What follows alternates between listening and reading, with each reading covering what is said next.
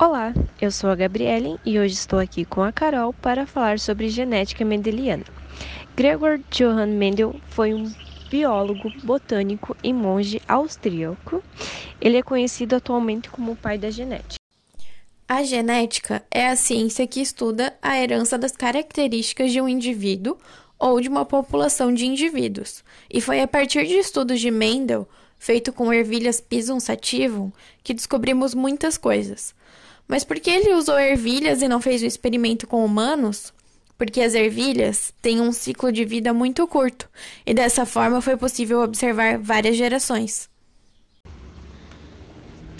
Outro motivo para Mendel usar as ervilhas é que elas têm características fáceis de se observar ao olho nu, como a textura e a cor, por exemplo. Foi observado as cores que Mendel chegou em, seu, em sua primeira lei, também chamada de Lei do Princípio da Segregação das Características ou Lei da Segregação, que dizia que cada característica é condicionada por um par de fatores que se separam na formação dos gametas. Para o experimento, Mendel usou dois tipos de ervilhas, a amarela e a verde, consideradas de linhagem pura, pois ele fez a autofecundação de seis gerações para purificar a linhagem. Quando ele cruzou os dois tipos, que ele chamou de geração parental, para obter ervilhas híbridas, que são a geração F1, ele observou que a cor de uma prevaleceu. As ervilhas eram amarelas, Porém, ele se perguntou aonde tinha ido o fator verde.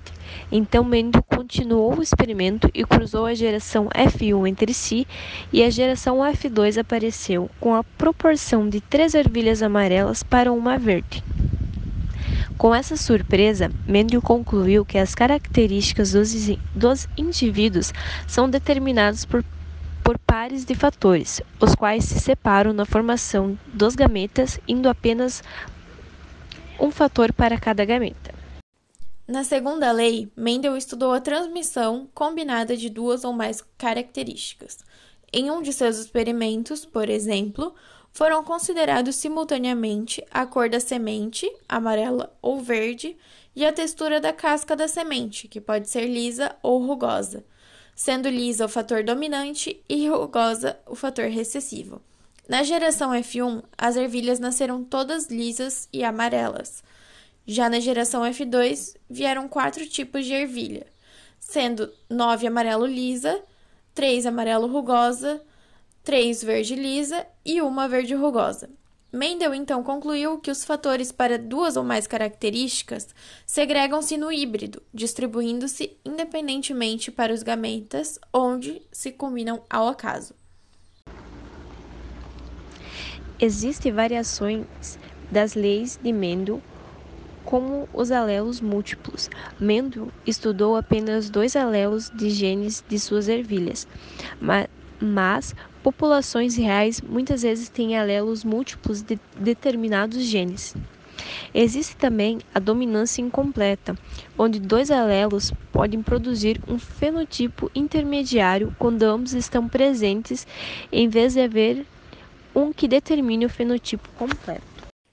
Já a codominância é quando dois alelos podem ser simultaneamente expressos, ao invés de apenas um determinar completamente o fenótipo. Um exemplo disso é o sistema ABO do sangue. A pleiotropia é um processo em que um único par de alelos atua na manifestação de diversas características. Nos humanos, um exemplo é a anemia falciforme. Os alelos letais acontecem quando alguns genes têm alelos que impedem a sobrevivência em organismos homozigotos ou heterozigotos. A acondroplasia é um exemplo de problema desencadeado por um alelo letal. A herança ligada ao sexo refere-se aos genes ligados em cromossomos sexuais que estão envolvidos na determinação de características. Existem muitas doenças relacionadas com esse tipo de herança, como, por exemplo, o daltonismo, a hemofilia, a calvície, entre outros. Esse foi nosso episódio sobre genética mendeliana. Esperamos que tenham gostado. Tchau, tchau!